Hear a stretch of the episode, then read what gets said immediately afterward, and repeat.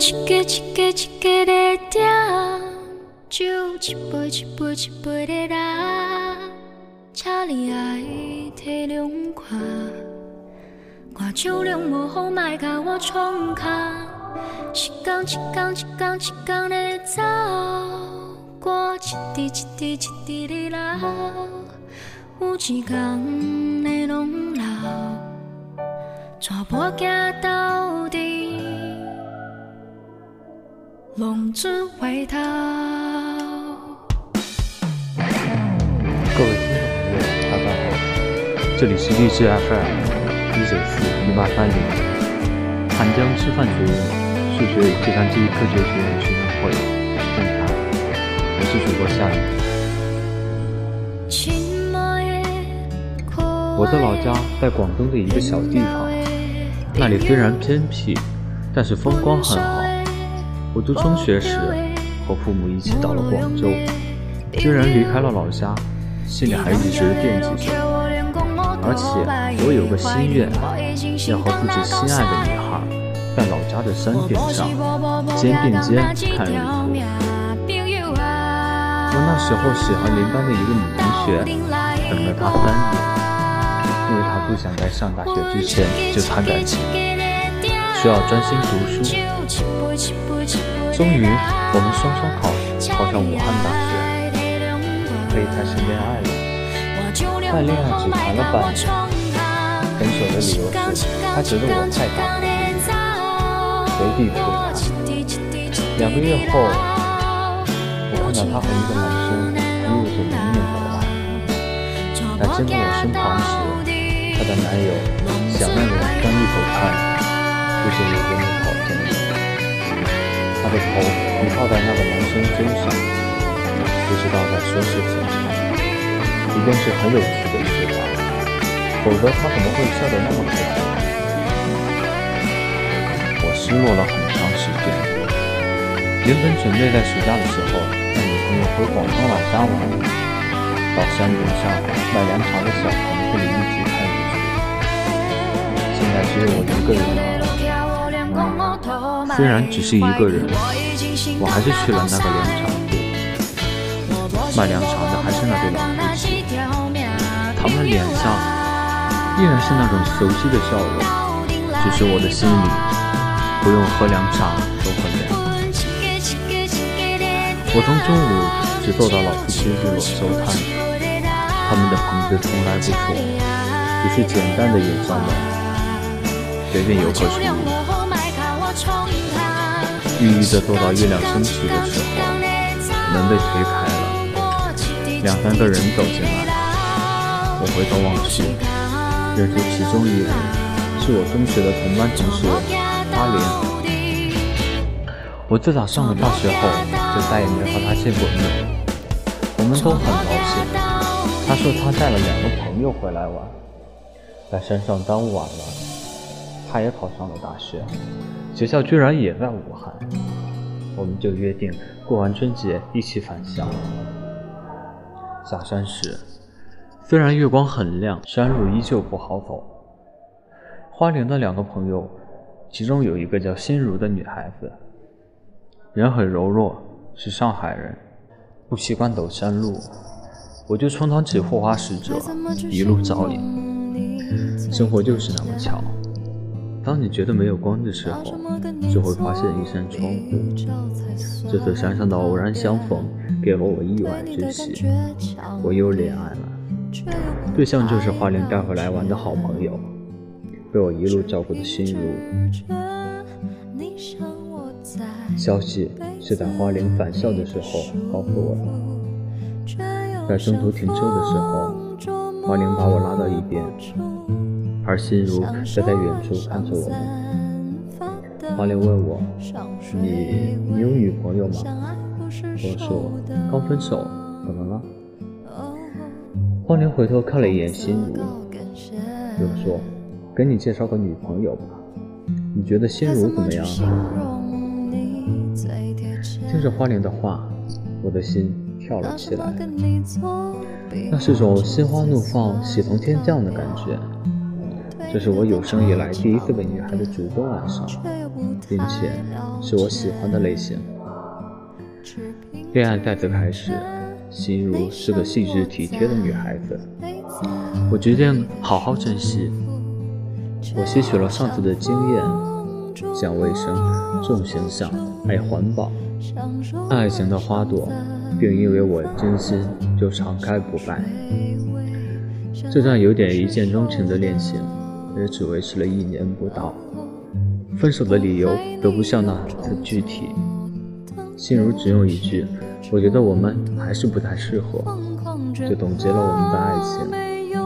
我不甘心就如此结束，我去找花莲。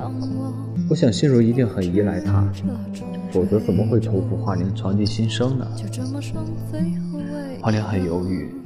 我说：“请看在我们当年是好朋友的份上，看在我那么爱惜、那么珍惜这段感情的份上，请帮帮我。”我说的很动情，一连串的排比句，想都没想就脱口而出。花莲默默地听着，他似乎被我说动了，眼中泛起小小的泪花，但他没有马上答应我，只是说让他再想想。两天后，他让我去去他学校，在学校门口，我看到了含笑欲滴的心如。我叹了一口气，朋友就是朋友，他连一个谢字都不要。此后，但凡我和心如之间出现矛盾，我都要去找花玲。每次花玲都会帮我们复合，但灵丹妙药也有失效的时候。最后，我和心如还是分了手。这一次，我没有那么强烈的失败感。反倒觉得是种解脱，也许是因为我和心如间离离合合太多，而让我们的心都变得麻木了。因为我和心如的这段感情，华宁开始成为了我一个不可或缺的心灵疗愈。我会把生活中的一切不满都向他倾诉，而他多半都是默默的听，然后给我以帮助。他就像我的一个兄弟，不必时时提起，却总在需要的时候挺身而出。但我却没心没肺的，直到有困难的时候才想起他。快毕业的时候，我结识了另一个女孩，才让冷冷却了两年多的爱情之火重新燃烧。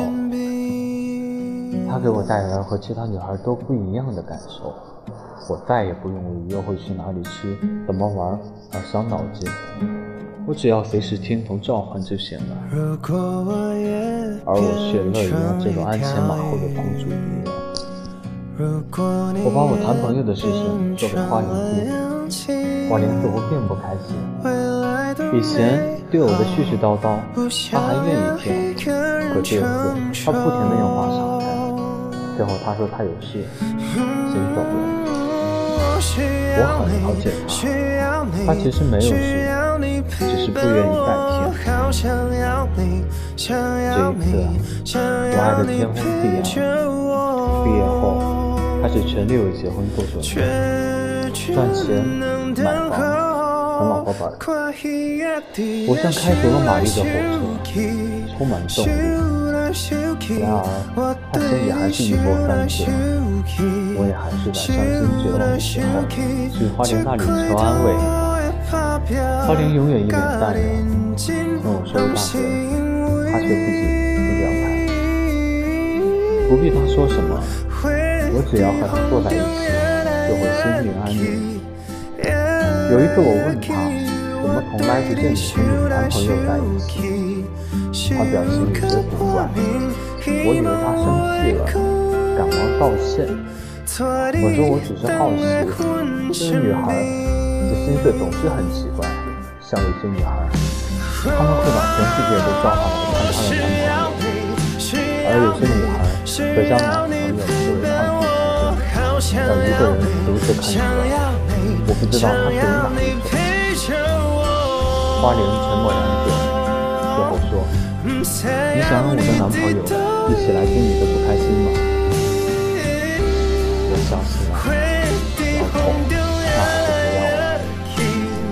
当我转出老婆本，准备五一带女朋友回家，从很大山上，当太阳跃然而出时，那求婚的盛情童话，我的女朋友却突然向我提出了分手。分手来得很突然，同时我们之间也闹过，可没几天，我总能劝她回心转意。可这次不同了。他分得很坚决，也让我觉得莫名其妙。后来我知道，他在外面玩的时候，认识了一个有钱的人。我准备好的新房成了空巢，我觉得人间的悲喜，就像是做了一场大梦。我给花玲打了一个电话，一贯多话的我，这次什么也不想说，很简单的告诉花玲我有事了。花玲没有问我分手的原因，只是问我五一还回不回老家。我就回，他哦了一声，不再言语。如果说心里的分手让我懂得了什么是心痛，这一次则让我懂得了什么是心痛。回老家的时候，我又一次独自上山。少年喝茶的凉棚已经没有了，山上的变化很大，只有我还是和多年前一样，独自一个人。这时，我看到一个熟悉的人迎向我走来，仔细一看，是花莲。我觉得心里的某个地方突然被融化了。花莲和我并肩坐在一起，月光洒在他的脸上。我看着远处，离开老家这么多年，到现在也还是一个人。突然，我听到了哭泣声，转头看去，花莲的眼泪一颗一颗滴落在草丛上，发出吧嗒吧嗒的声音。我第一次这么近，这么认真的看花莲，看你的脸，在绿化的光阴里，柔美而动人。在我的目光中，花莲低下了头。我的心莫名的头痛了，他什么都没说，我就像听到了千言万语，猛地领悟了。我伸出手握着他的手，记起那年，我花莲。心里有多悔恨。上学时，花莲曾送我一个盒子，回校后打开，是挂美丽的封面，上面悬挂着一张小卡片，写着“你是风，因你而起”。